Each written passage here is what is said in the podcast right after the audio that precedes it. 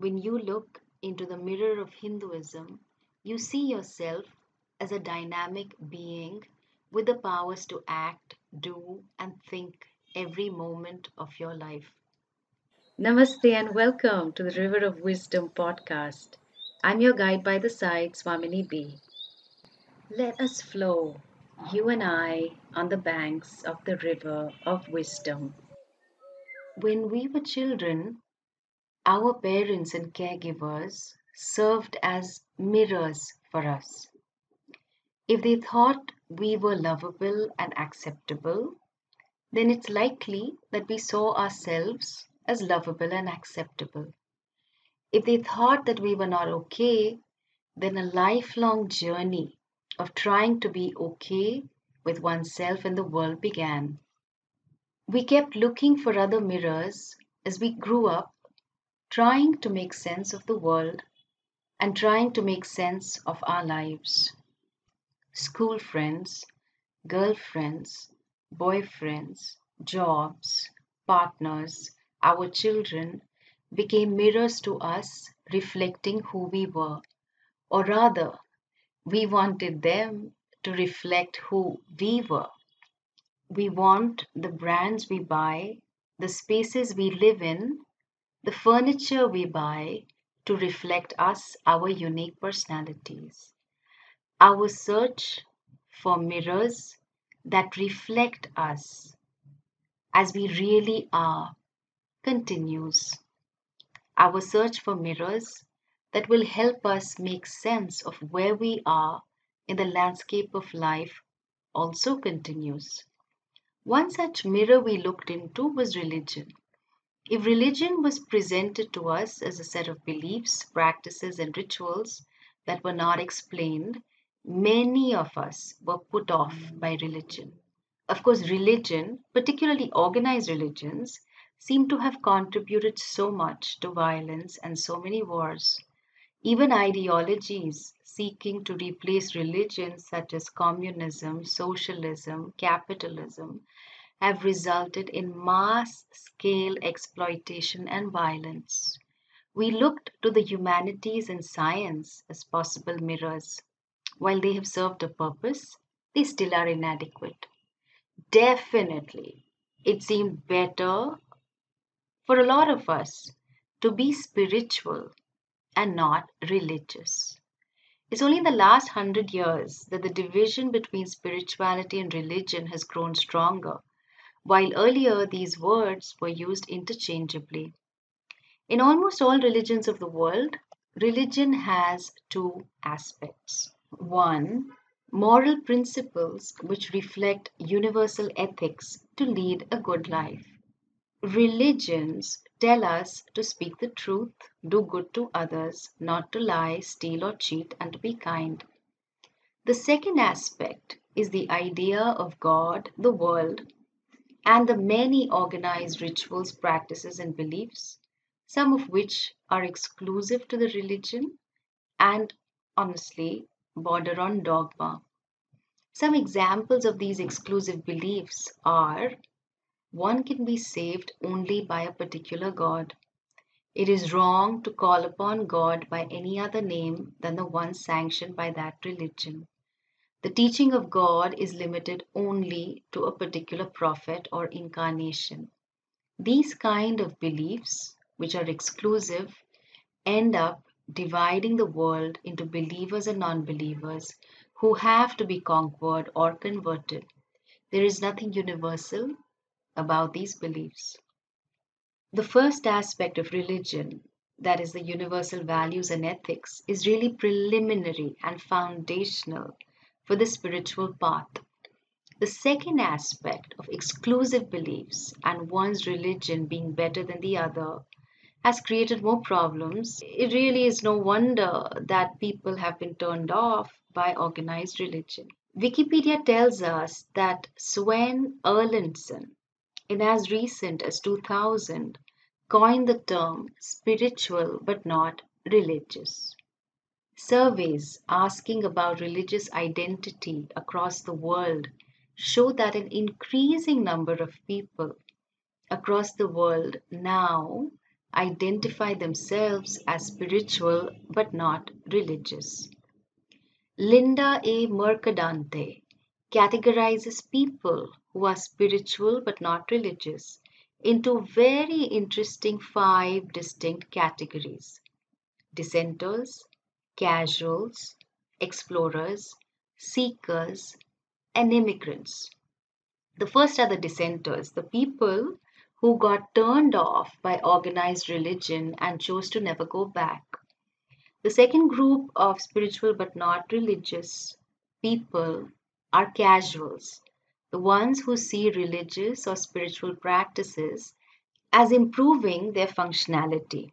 They look at spiritual practices only for personal well being, to better their health, their finances, relieve stress, and for emotional support.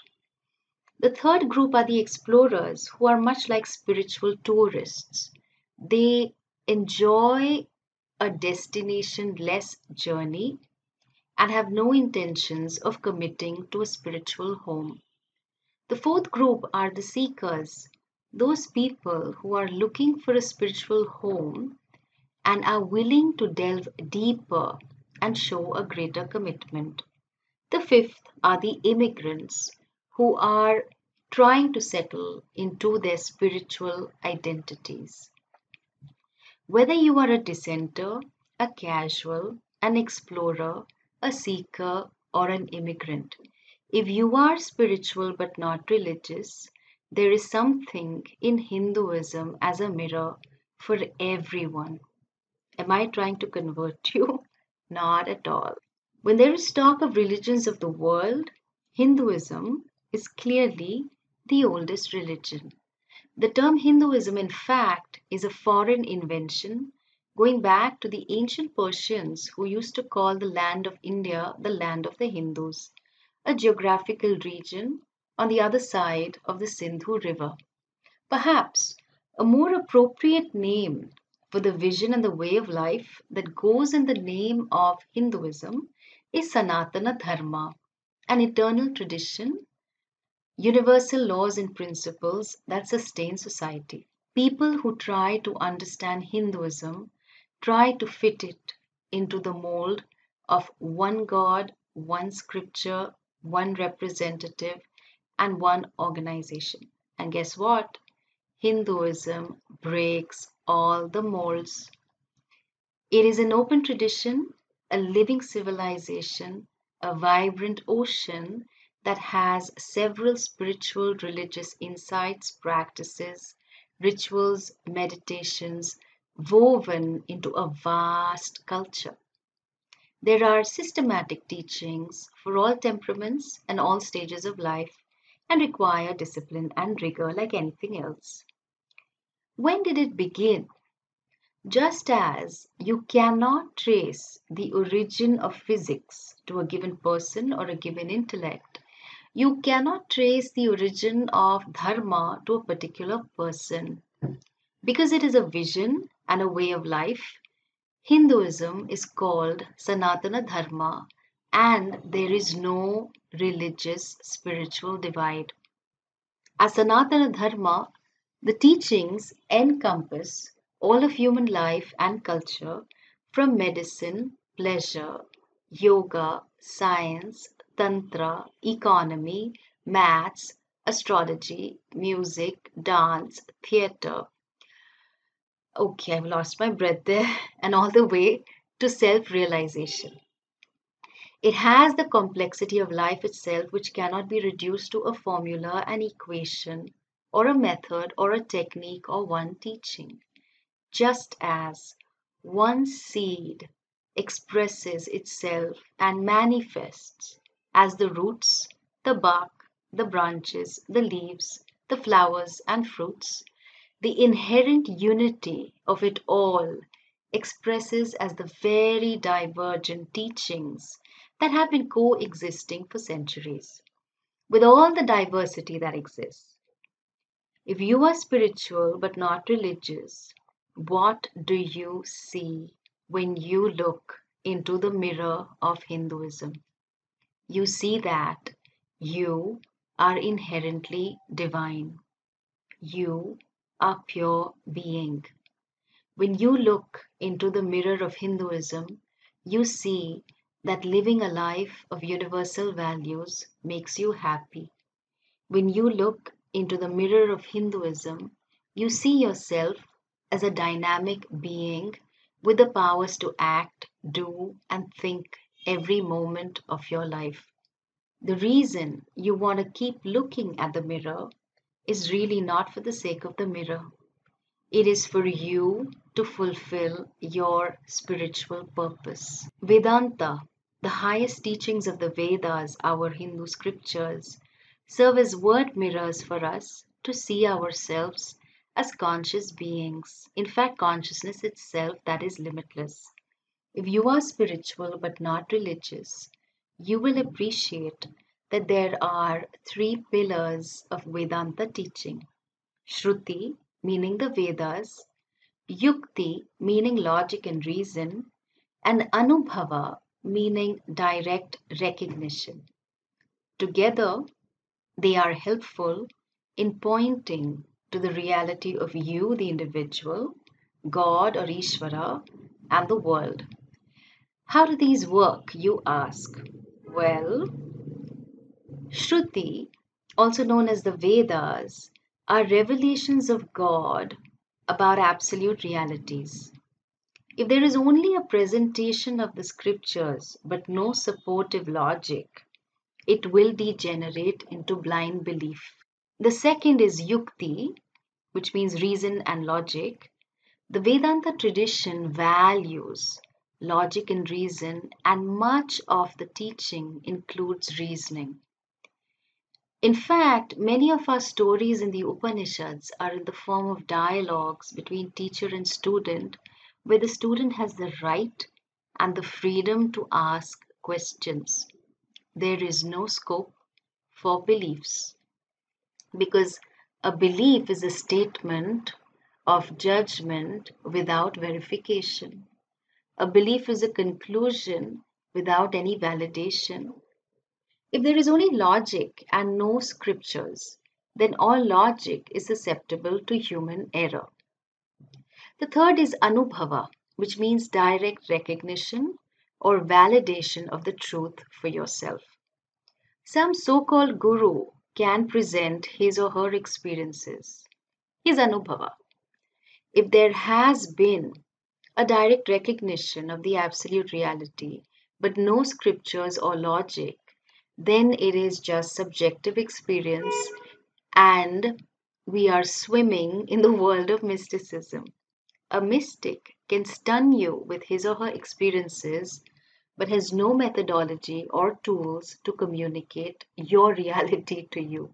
So, as you see, the three pillars of the teaching of Vedanta, which rest on Shruti, which are the revelations, Yukti, which is reason and logic, and Anubhava, which is direct recognition, all three are very important for crystal clear understanding and assimilation of the reality that you are. If you are spiritual but not religious, your journey of spirituality is complete only when you discover the completeness that you are. Anything less than that is a cop out. If this is the only life we know, why would we settle for anything less? You matter, your life matters, what you do with your life matters. Thanks for listening. I would love to hear from you. If you have any questions about this episode, please email me or send me a voice message at swaminiji at discoveratma.com. That is S W A M I N I J I at D I S C O V E R A T M A dot C O M, and I will respond. If you can spare a minute to also leave a review or a rating on iTunes or whichever podcast platform you are listening to, I would be very grateful. Thank you again and see you next week.